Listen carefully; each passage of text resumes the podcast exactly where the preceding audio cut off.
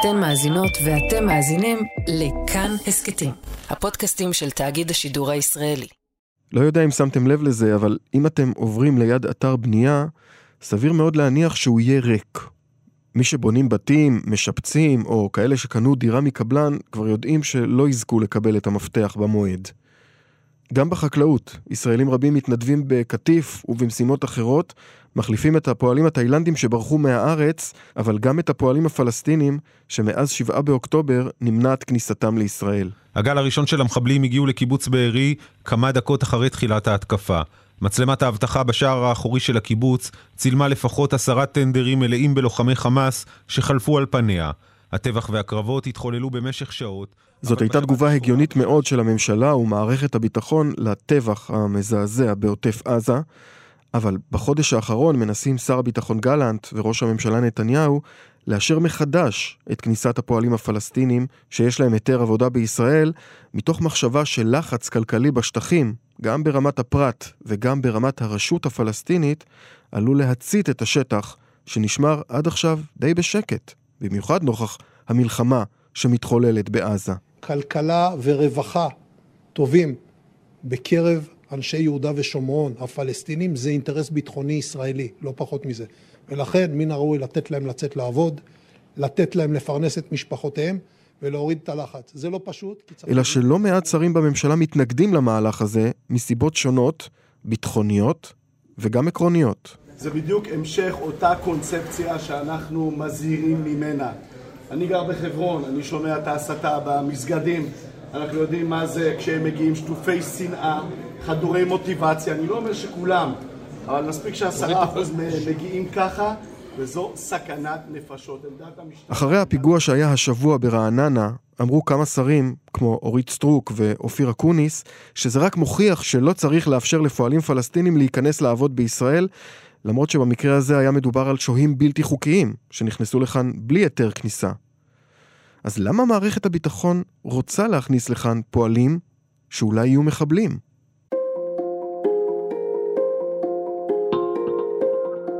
שלום, אתם על עוד יום, הסכת האקטואליה של כאן, אני דניאל אופיר. בפרק הזה ננסה להבין מה המשמעות של כניסה או אי כניסה של פלסטינים לעבוד בישראל, מה האינטרס הישראלי בסיפור הזה, מה הסיכונים ומה יכולות להיות ההשלכות. נעשה את זה בעזרת יצחק גל, מומחה לכלכלת המזרח התיכון וחוקר במכון מתווים למדיניות חוץ אזורית, אבל נתחיל עם מי שהיה אמון על הנושא במסגרת תפקידו כמתאם פעולות הממשלה בשטחים, האלוף במילואים איתן דנגוט, שגם שימש מזכירם הצבאי של שלושה שרי ביטחון.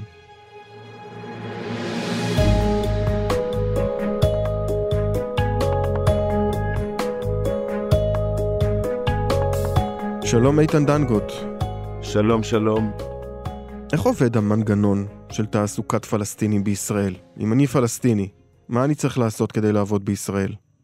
אם אתה פלסטיני ואתה עומד בקריטריונים, אתה למעשה בשני צירים, אתה מגיש אה, בקשה גם למשרד הפלסטיני לתיאום היוצאים לעבודה מול ישראל, זה בראשותו של חוסיין א-שייח, ויש לו למעשה בכל אזור או בכל נפה פלסטינית מרכז שבו הוא מרכז את כל הפניות, והחלק השני הוא מעסיק בצד השני בישראל שמצהיר שהוא זה שאתה אמור לעבוד אצלו, ומחכה לאישור, משלם את המיסוי הרלוונטי, והיה ומאושר ועומד בקריטריונים שהם מעבר להיבט המקצועי והיבט הקריטריונים המוגדרים, עובר את בדיקת אה, שירות הביטחון הכללי מבחינת קבלת ההיתר, אז אתה נקרא לקבל את אותו היתר שאתה מציג אה, בכל יום שאתה יוצא לעבודה בישראל, ומעת לעת בא לחדש אותו. ואיך מערכת הביטחון יודעת שמפלסטיני מסוים לא נשקפת סכנה ביטחונית ואפשר להתיר לו להיכנס לעבוד בישראל?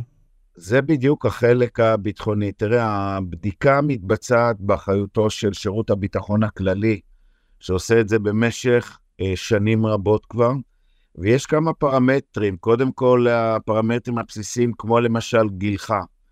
דבר השני הוא הרקע המשפחתי שנבדק ביחס לשושלת משפחתית אה, בהקשר של רקע, האם יש מקורבים כאלה ואחרים שידועים מבחינת אה, פעילות כזאת או אחרת שיוצרת איזשהו סימן שאלה או חד משמעית מורידה את הכניסה לישראל מיידית, וכמובן מי אתה בעצמך, הרקע, מה יודעים עליך, אזור הגיאוגרפי שאתה נמצא כמובן, מאיזה מקום יישוב.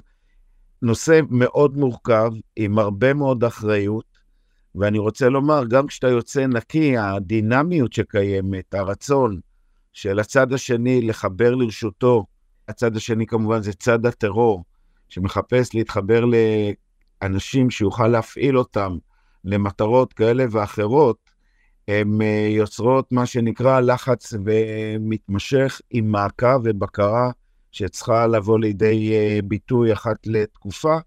והיה וקורה באחד מהפרמטרים, למשל שציינתי, בעייתיות, אז uh, יכולים uh, גם להודיע לך שההיתר שברשותך מבוטל.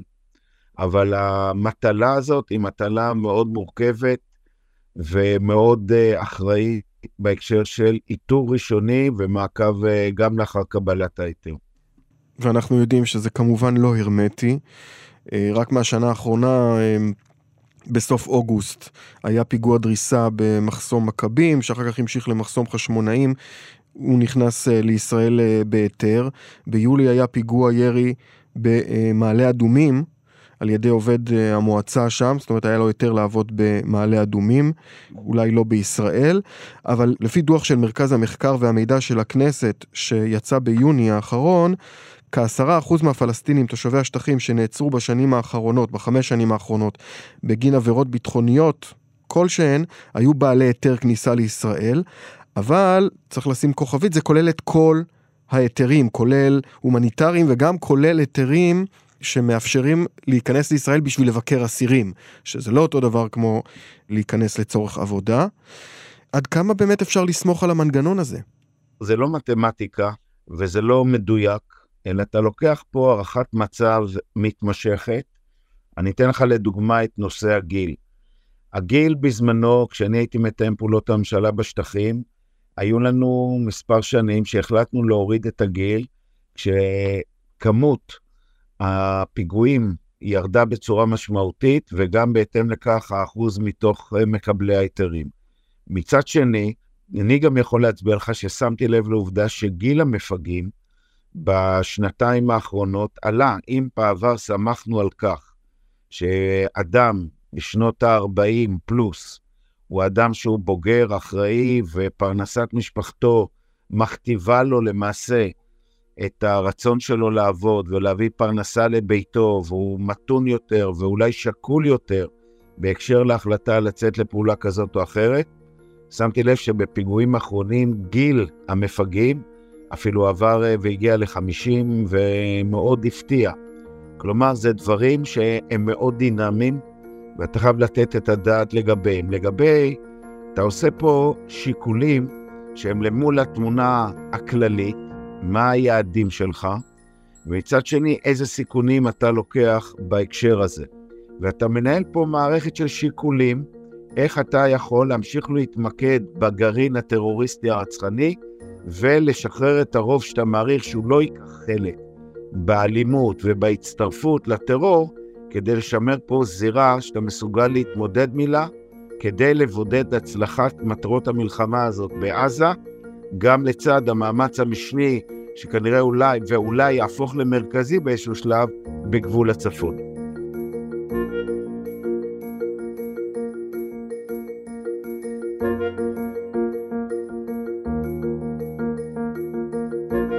עוד נחזור לאלוף במילואים דנגוט, אבל קודם ננסה להבין את סדרי הגודל שאנחנו מדברים עליהם ואת המשמעויות הכלכליות.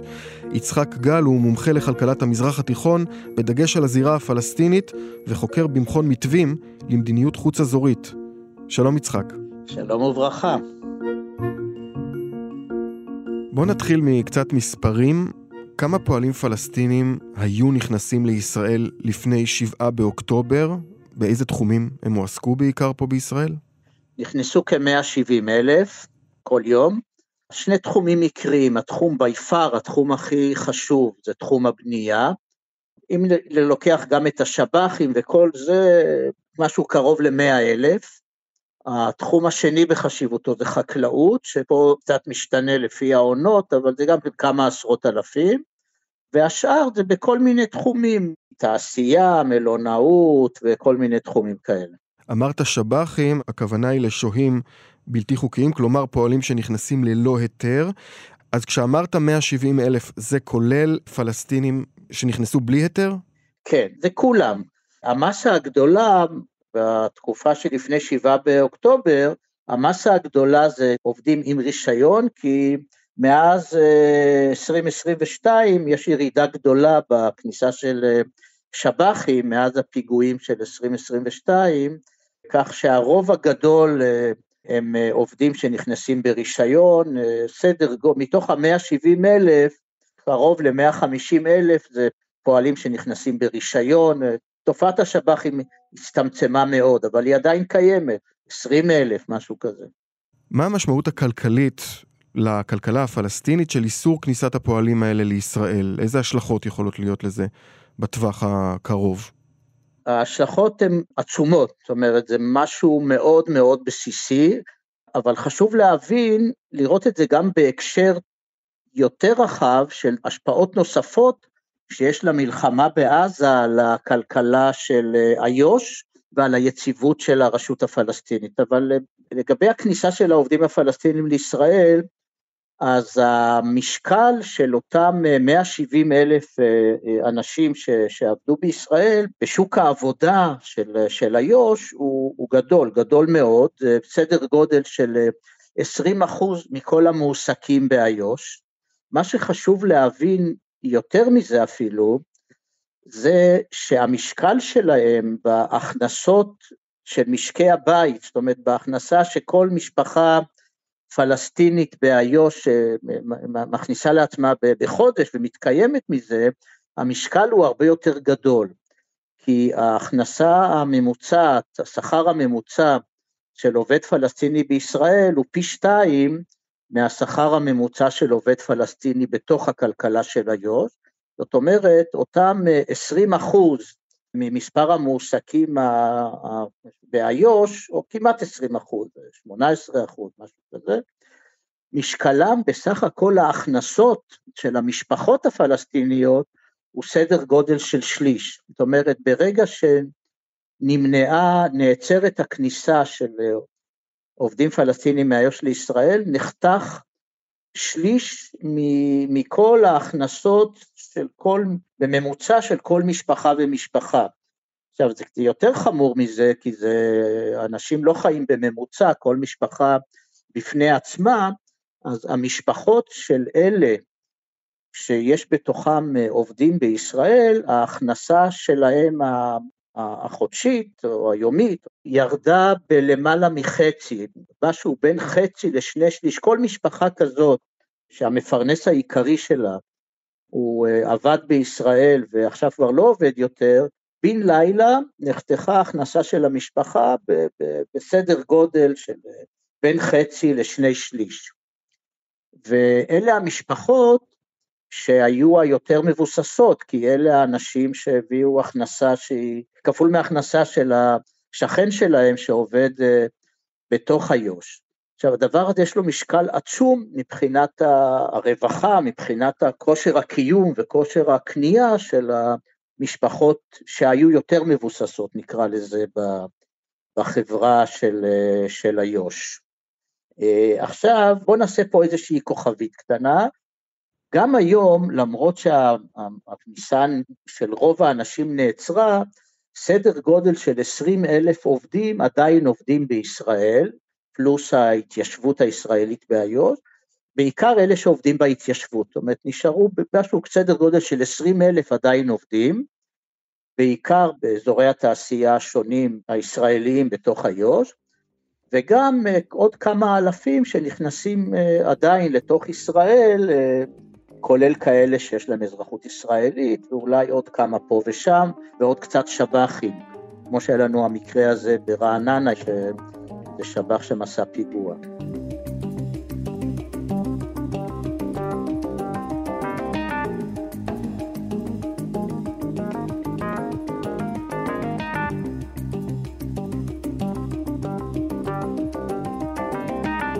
אז מניעת כניסת עובדים לתעסוקה בישראל, פועלים פלסטינים, זה גורם אחד מאוד משמעותי של המלחמה שמשפיע על הכלכלה הפלסטינית. בואו נפתח את העדשה אה, להשפעה הכוללת של המלחמה על המצב הכלכלי בשטחים ועל היציבות הכלכלית של הרשות הפלסטינית, שבתסריטים כאלה או אחרים היא יכולה להיות גם איזשהו גורם רלוונטי ליום שאחרי המלחמה.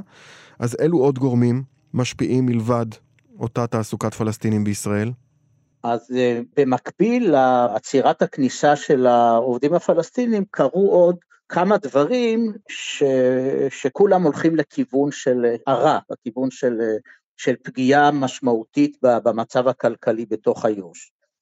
הגורם השני שמשקלו הוא להערכתי דומה למשקל של העובדים הפלסטינים, הוא העצירה לא מוחלטת, אבל עצירה של חלק גדול של הסחר בין איו"ש לבין אמ, המגזר הערבי בישראל. המרכיב הזה הוא מרכיב שזוכה לפחות תשומת לב, ויש לו משמעות עצומה לכלכלה של איו"ש.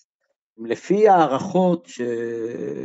שעשה קרן המטבע הבינלאומית והערכות שאני אה, עושה, אני עוקב אחרי הדבר הזה באופן שוטף, היקף הסחר הזה בין המגזר הערבי הישראלי לבין אה, איו"ש בכל מיני תחומים, אה, כולם מכירים את, ה, את ה, מה שקורה בג'נין, ש, ש, שהרבה מאוד ערבים ישראלים נכנסים ועושים שם קניות, אבל ג'נין זה רק חלק קטן מהתופעה, יש תופעה בהיקפים עצומים של מסחר מכל מיני סוגים בין איו"ש לבין המגזר הערבי הישראלי. הסחר הזה הוא סביב עשרה מיליארד דולר לשנה, שעבור הכלכלה הפלסטינית זה, זה סכום עצום. עכשיו הדבר הזה נחתך, שוב, לא לגמרי, לא במאה אחוז, להערכתי ב-75 אחוז הדבר הזה נחתך, וזה, יש לו אימפקט בעוצמה אה, דומה לעצירת הפועלים הפלסטינים בישראל. זה, הוריד, זה, זה, זה מוריד עוד אה, שכבה מאוד מאוד משמעותית בהכנסות ובכוח הקנייה של, אה, קודם כל של הסוחרים הפלסטינים, של העסקים הפלסטינים, וכמובן מזה זה משתרשר למשקי הבית, למשפחות. עכשיו זה כמובן יוצר בגל שני, גל הדף שני של אבטלה, זאת אומרת אותם עסקים, קח למשל את תחום הרהיטים, תחום הריהוט הוא תחום, הוא תעשייה מאוד מאוד חשובה, במיוחד בצפון, אה, בחלק הצפוני של הגדה של איו"ש, והיא כולה, כולה נשענת על מכירה לשוק הישראלי, במיוחד לשוק של הערבים הישראלים. עכשיו, ברגע שזה נחתך, המפעלים האלה של הרהיטים, כמובן המכירות שלהם נחתכו באופן דרמטי, בלמעלה מ-50 אחוז, והמשמעות היא שפשוט המפעלים האלה מפטרים עובדים, או מפסיקים לשלם, או מעכבים תשלום לעובדים שלהם, וזה יש פה פגיעה שמשתרשרת לתוך ההכנסות וכושר הקיום של המשפחות. אז אמרת שכניסת פועלים פלסטינים לעבודה בישראל זה גורם אחד, המסחר בין הפלסטינים לבין ערביי ישראל זה גורם כלכלי משמעותי שני שמשחק כאן תפקיד, מה הגורם השלישי? מספר שלוש זה פגיעה בסחר הכללי הפלסטיני, שזה סחר שהולך יבוא וייצוא לחו"ל ולמגז... ולישראל במגזר הלא ערבי, ישראל באופן כללי, זה נחתך בסדר גודל של 20 אחוז, ו... וכמובן יש לזה גם כן השפעה, אפקט הרבה יותר חלש מאשר לשני הגורמים הקודמים, אבל גם כן השפעה.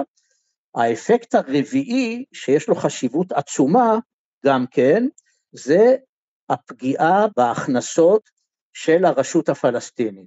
ברשות הפלסטינית, עיקר ההכנסות שלה הם ממיסים שקשורים בסחר, בקניות בישראל, במכירות לישראל, זה מרכיבים מאוד מאוד משמעותיים בהכנסות של הרשות. עכשיו, ההכנסות האלה כבר נפגעו, לפי הנתונים החלקיים שיש, הם כבר ירדו בערך בשליש, ההכנסות של הרשות הפלסטינית בערך בשליש לעומת מה שהיה בינואר-ספטמבר 23. עכשיו לזה מצטרף עוד דבר אחד, שזה פעולה ישראלית שיש לה משקל עצום, וזה ההקפאה אה, של כספי מיסים שישראל גובה עבור הרשות הפלסטינית. זה מהלך שמוביל שר האוצר בצלאל סמוטריץ', שלמרות לחץ אמריקאי מאוד כבד, מתעקש לקזז את החלק שמיועד לרשות הפלסטינית ברצועת עזה, לפקידים, למורים, אה, למגזר הציבורי שם ברצועת עזה, את החלק הזה הוא מתעקש לקזז, ואז בעצם הרשות אומרת, אם אני לא מקבלת את כל הכסף שמגיע לי, אני לא, אני לא לוקחת בכלל. נכון מאוד. אז uh, הרשות, כיוון שיש לה מסורת כבר של לראות שמתי שיורים לה ברגל, היא יורה לעצמה בראש, יש מין מסורת כזאת שם, אז הרשות החליטה שהיא נעלבת, ואם מקזזים או עוצרים או מקפיאים אה, חלק, אז היא לא לוקחת כלום. עכשיו, השורה התחתונה היא שבעצם מאוקטובר כבר הרשות הפלסטינית היא עומדת עם כמעט בלי הכנסות. למעשה יש פה ירידה של סדר גודל של מיליארד שקל כל חודש, שהמשמעות של זה שהרשות הפלסטינית אין לה את היכולת לשלם משכורות, ולמעשה מאוקטובר עד דצמבר הרשות הפלסטינית שילמה מתוך שלוש משכורות, שילמה פעמיים חצי, שילמה משכורת אחד מתוך uh, שלוש, ולמעשה נכון לינואר היא במצב ש, שאין לה אפשרות יותר, אם לא קורה איזשהו שינוי מאוד דרמטי אז בעצם היא במצב שאם מינואר אין לה יכולת לשלם משכורות, אולי היא עוד תגרד איזה חצי משכורת, אבל למעשה אין לה אפשרות לשלם משכורות. מה המשמעות של זה? והמשמעות, וכבר רואים את הדבר הזה בפועל, עדיין הרשות לא מתפוררת, אבל יש כבר שחיקה ברמת התפקוד שלה. בהרבה מאוד חלקים של המערכת הציבורית של באיו"ש, פשוט יש עבודה חלקית. עובדים לא מגיעים כי לא משלמים להם משכורת ומנסים לגרד אה, מן הגורן ומן היקב כל מיני דברים לפרנס את המשפחה, ובגלל אה, שאין להם כסף גם לשלם הוצאות שוטפות, אז יש ממש חלקים של המערכת, השל... המערכת השירותים הממשלתית, שפשוט מושבתים חלקית, אה, עובדים חלקי ימים בשבוע, סוגרים משרדים, מנסים לחסוך בהוצאות. אז יש פה כבר פגיעה ברמת התפקוד של הרשות הפלסטינית עצמה, ואם זה יימשך עוד כמה חודשים, אז כבר נתחיל לראות איזושהי התפוררות, כאשר כמובן החלק שהוא הכי בעייתי מבחינת ישראל זה מנגנוני הביטחון הפלסטיניים. שוטרים, אנשי ביטחון פלסטינים, חיילים שמחזיקים נשק, איך אומרים, כל אחד יכול לדמיין לעצמו מה, מתי תהיה נקודת השבר שהאנשים האלה, מה שנקרא, יאבדו את זה ויתחילו להשתולל. וזה החשש הגדול של מערכת הביטחון בעצם. המערכת הביטחון, בצדק, זאת אומרת, אם אתה לוקח אחורה, תסתכל על המדיניות הישראלית אה, כבר הרבה זמן, עשור אחורה, הייתה מדיניות שהייתה מאוד מאוד אה, אפקטיבית, של לשמור על, על, על מצב תעסוקה, והיה מצב תעסוקה יחסית יציב, רמת הכנסות יחסית יציבה, איזושהי רמת תפקוד מינימלית של הרשות הפלסטינית, וזה עשה עבודה מצוינת לשמור את, את איו"ש, ולמרות כל האירועים הביטחוניים וכל הבלגן הפוליטי והביטחוני, איכשהו שמר על מערכת יציבה עם מעט מאוד פיגועים. עכשיו, גם הכניסה של העובדים לישראל, העובדים שנכנסים ברישיון, המערכת כבר התמחתה בלעשות את זה ברמת ביטחון מאוד גבוהה, כמעט שלא היו פיגועים בישראל של אה, עובדים שנכנסו עם רישיונות, היה מאוד נדיר. הפיגועים של אנשים שנכנסו היה כמעט תמיד רק שב"חים. ומערכת מאוד יעילה שעבדה מצוין, ו... ו... ועשתה את העבודה בזה שהיא יצרה את ה... איזשהו רמת חיים בסיסית ש... שאנשים יכלו לחיות אה, באיזשהו, אה, באיזושהי רמת יציבות מסוימת.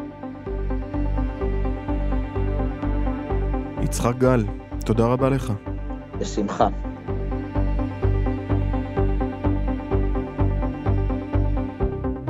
האלוף במילואים איתן דנגוט, אני חוזר אליך בתקופתך כמתאם פעולות הממשלה בשטחים. כמה עסקת באמת בנושא תעסוקת הפלסטינים בישראל?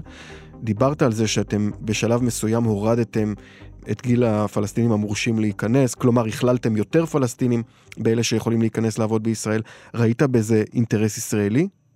בוודאי. ראינו בזה אינטרס ישראלי כדי לאפשר רוב האוכלוסייה הפלסטינית באותן שנים, בואו נגדיר תקופת אבו מאזן פיאד, שבא לידי ביטוי החל מ-2008 ונמשכה לתפיסתי בשיאה עד אזור 2013-2014, הצביע על מגמת ירידה. זה באותה תקופה התנאי הבסיסי שישראל דרשה כדי לקיים או להתחבר להסכמי אוסלו והמגעים שהיו מבחינת uh, תהליכים מול הרשות הפלסטינית, התבססה עובדה של ירידה דרמטית. אתה ראית גם באותו זמן שביחס לגירויים ולאפשרויות שעמדו בפני הציבור הפלסטיני ביהודה ושומרון, האביב הערבי, ואירועים שהיו סבבים מול עזה, אם זה בעופרת יצוקה, עמוד ענן, עד uh, למעשה לצוק איתן, הרחוב הפלסטיני ברובו הצביע ברגליים לכלכלה. אני לא מדובר פה שהם הפכו לאוהבי ישראל, ולא מדובר פה על הורדת ההסתה ודברים שיאמרו לי מול הדברים הללו.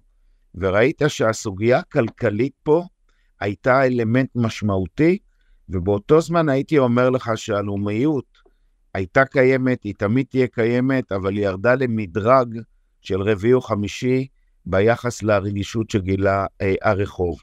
השיא היה, אם אתה זוכר, בתקופת הרמדאן, אנחנו אפשרנו לפלסטינים לראשונה להגיע לחופי ים בישראל ולעשות ציורים ולקיים, זו הייתה תקופה אה, באמת שהמדיניות הזאת באה לידי הצלחה.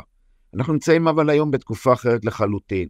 אף פעם אתה לא אה, מיגרת את גרעין השנאה וגרעין הטרור ועם ההתעוררות המקומית והחיצונית, בעיקר בשנים האחרונות, בהובלת חמאס של אה, ארורי ושותפיו, יחד עם חיזבאללה ובתמיכת איראן, הוזרמו לשטחי הרשות הפלסטינית הרבה מאוד אמצעי לחימה, הרבה מאוד כסף אה, הגיע לתחומי הרשות הפלסטינית לטובת תמיכה בטרור, יחד עם ההסתה וגם העובדה שקו התפר היה פרוץ, זה שינה אה, חלק מהקריטריונים והתהליך מול הרשות. מה היעד שלנו?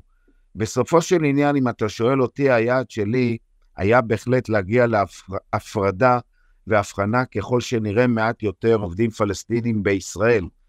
אם אתה תיקח את התקופה של אריק שרון ז"ל כראש ממשלה, שבה הוא אסר על אה, עובדים פלסטינים מחומת מגן מיהודה ושומרון, לא נכנס לאף עובד, ולמעשה הכבל התחיל להשתחרר פה מאזור 2005 בערך, 2004 ו-2005, רק אז התחלנו, ואז הגענו לכמויות שאנחנו מדברים עליהן כיום. אם היינו מצליחים להפנות את מקור העיסוק של הפלסטיני הממוצע לתוך יהודה ושומרון, או למיזמים אפילו בירדן, או למקומות אחרים, כמובן שזו העדפה, כדי ליצור פה את אותו תהליך שלא לבוא לידי מגע. אבל יש דברים מול הרשות הפלסטינית שאתה לא תוכל להפריד כל זמן שאתה מבין שהם צריכים לחיות בצדך פה באוכלוסייה שמתקרבת בעתיד לשלושה מיליון איש, וזה קשרי הסחר מהנמלים, קשרי הסחר מול ישראל של כניסות ויציאות, אה, זה דבר שהוא דבר בלתי נפרד. מה עוד שהמדינה לא השכילה להביא מבחינתה לכלכלה המקומית תחליף למספר תחומי עיסוק, כמו בנייה רטובה ודברים, אה, פעילות חקלאית, דברים מהסוג אחר, כך שנוצר פה מצב של האינטרס הכולל, אתה יצרת מצב שבו חלק גדול מהאוכלוסייה, שרשרת המזון פה, הגיע למעל מיליון איש מההשתכרות בישראל. הרשות הפלסטינית מהפרשי המיסים, ממה שגבינו מהמעסיקים, קיבלה גם חלק מסוים שעזר לה לאדמיניסטרציה, וזה יצר את אותו מנגנון שאתה מדבר עליו היום. לא השכלנו, וגם המערכת הבינלאומית הפחיתה בצורה הדרגתית וקבועה את התמיכות הכלכליות שלה מהרשות הפלסטינית, מבחינת מיזמים כאלה ואחרים, ולא יצרת פה אתגרי תעסוקה חדשים מעבודה בלואו-טק עד רמה של רופאים כאלה, היו מתמחים, דרך אגב, שאפשרנו להם עם רכב לעתים לצאת משטחי הרשות, היית מגיע למיון באיכילוב, ביום אה, שישי, אז היית רואה שמקבל אותך לעיתים גם אורתופד פלסטיני. אנחנו לא, לא יודע אם נמצאים בעידן הזה היום, אבל זה היה תהליך שהיה קיים, והיום אין לך את האלטרנטיבה. ולכן בהקשר הזה, השאלה כרגע, כאשר עברו שלושה חודשים, משכורות של הרשות הפלסטינית או נדחות או יורדות בעשרות אחוזים. המשכורות בישראל לא משולמות כי לא יוצאים עובדים בישראל. הלחץ ברחוב הפלסטיני הולך וגובר. יש לך גרעיני טרור שהולכים ומתגברים בצפון השומרון ובסיס תמיכה חמאסי קיצוני מחברון וסביבתה. ולכן הלחימה בהם היא מאוד מהותית כדי להכריע את החמאס, לא רק בעזה, אתה צריך לפגוע גם בחמאס ביהודה ושומרון. ההצטרפות הפוטנציאלית של חלק מהגורמים הללו לטרור או לאלימות ברחוב הפלסטינית יוצרת פה אתגר שאתה יכול לנטרל אותו, אבל בתנאים אחרים. האלוף במילואים איתן דנגוט, אני רוצה לשאול אותך לסיום. יש מי שאומרים היום, שרים בממשלה, חברי כנסת מהקואליציה, שכניסת פלסטינים לעבודה בישראל שייכת לקונספציה של לפני שבעה באוקטובר, של לקנות את השקט. איך אתה רואה את האמירה הזאת? קודם כל יש לי משהו להגיד על השימוש במילה קונספציה, שעושים פה כל מיני גורמים, בראייתי זה שימוש ציני כבר. מה זה קונספציה? כשלנו אסטרטגית בהערכת המצב מול חמאס, בתהליך מולו, היא הרבה יותר מורכבת והרבה יותר מפורקת. האם בקונספציה הזאת אנחנו צריכים לא לתת לאנשים לעבוד, ליצור פה כאוס, להגשים חלום של אנשים להשתלט על יהודה ושומרון וליצור שם אה, שוב ממשל צבאי? אני לא חושב שזה יעדי מדינת ישראל וזה כיוונה של מדינת ישראל בתהליך הזה. אנחנו גם בקונספציה הזו בעבר ראינו מה קורה. אתה יוצר פה התאמה של אסטרטגיה נוכחית לתהליך שקיים. אתה במלחמה עם משמעות אדירה להקשר של עתיד מדינת ישראל וביטחון אזרחיה ותחושת הביטחון, שהיא כמובן חלק בלתי נפרד. לצורך כך, נכון מאוד, הוגדרו מטרות להרוס את תשתית חמאס, לפגוע במנהיגיה, לנתק מבחינה זאת את שלטון החמאס בעזה. זו קונספציה שהייתה. הקונספציה שהייתה אולי בדרג הטקטי בעזה, אה, באותו, בשנים האחרונות, שההיבט של הוצאת פועלים והומניטרי נזרה לאנשים חול בעיניים. אני התנגדתי לזה, דרך אגב. עליי לא קביל שמאזור שנשלט על ידי גוף טרור, אני אאפשר לאנשים שחיים תחת חסותו, ועזה היא מדינה, לצאת לעבוד בישראל. זו תפיסה. אבל לגבי יהודה ושומרון, המנגנון, כל דבר יגידו לי קונספציה כדי לנסות לנגח אותי, ממש לא. אם אנשים רוצים לפוצץ את האזור מבחינה דמוגרפית ולא לעזור שום דבר לפתח באזור, אז אני אומר לך שאנחנו נעמוד באתגרים הרבה יותר משמעותיים וכבדים. אני לא חושב שצריך להחזיר את כל העבודה בישראל למה שהיה ערב השישי לאוקטובר. אנחנו צריכים לנקוט בפיילוטים, באיזשהם קטגוריות. יש פה צבא, יש פה שירות ביטחון, שם בפני דרג מדיני המלצות, מה נכון לתקופה הזאת לנסות תחת בקרה. אני לא יכול להבטיח שזה מאה אחוז, ממש לא. אני יכול לומר שזה כל מה שנראה טבעי ולוגי, יגידו לי עכשיו קונספציה? ממש לא. המדינה הזאת נבנתה אם כך בקונספציה.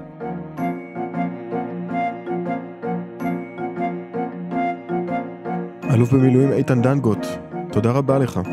להתראות. האזנתם לעוד יום. תודה לחן עוז על עיצוב הקול והמיקס ולתמיר צוברי על הביצוע הטכני. בצוות האורחים יותם רוזנבלד. פרקים חדשים של עוד יום עולים בכל יום ראשון, שלישי וחמישי. לכל הפרקים ולהסכתים נוספים מבית תאגיד השידור הישראלי אפשר להאזין ביישומון כאן, באתר שלנו או בכל יישומון הסכתים. אותנו אפשר להשיג בקבוצת כאן הסכתים בפייסבוק או בחשבונות שלי בפייסבוק או ב-X, טוויטר. אני דניאל אופיר. נשתמע.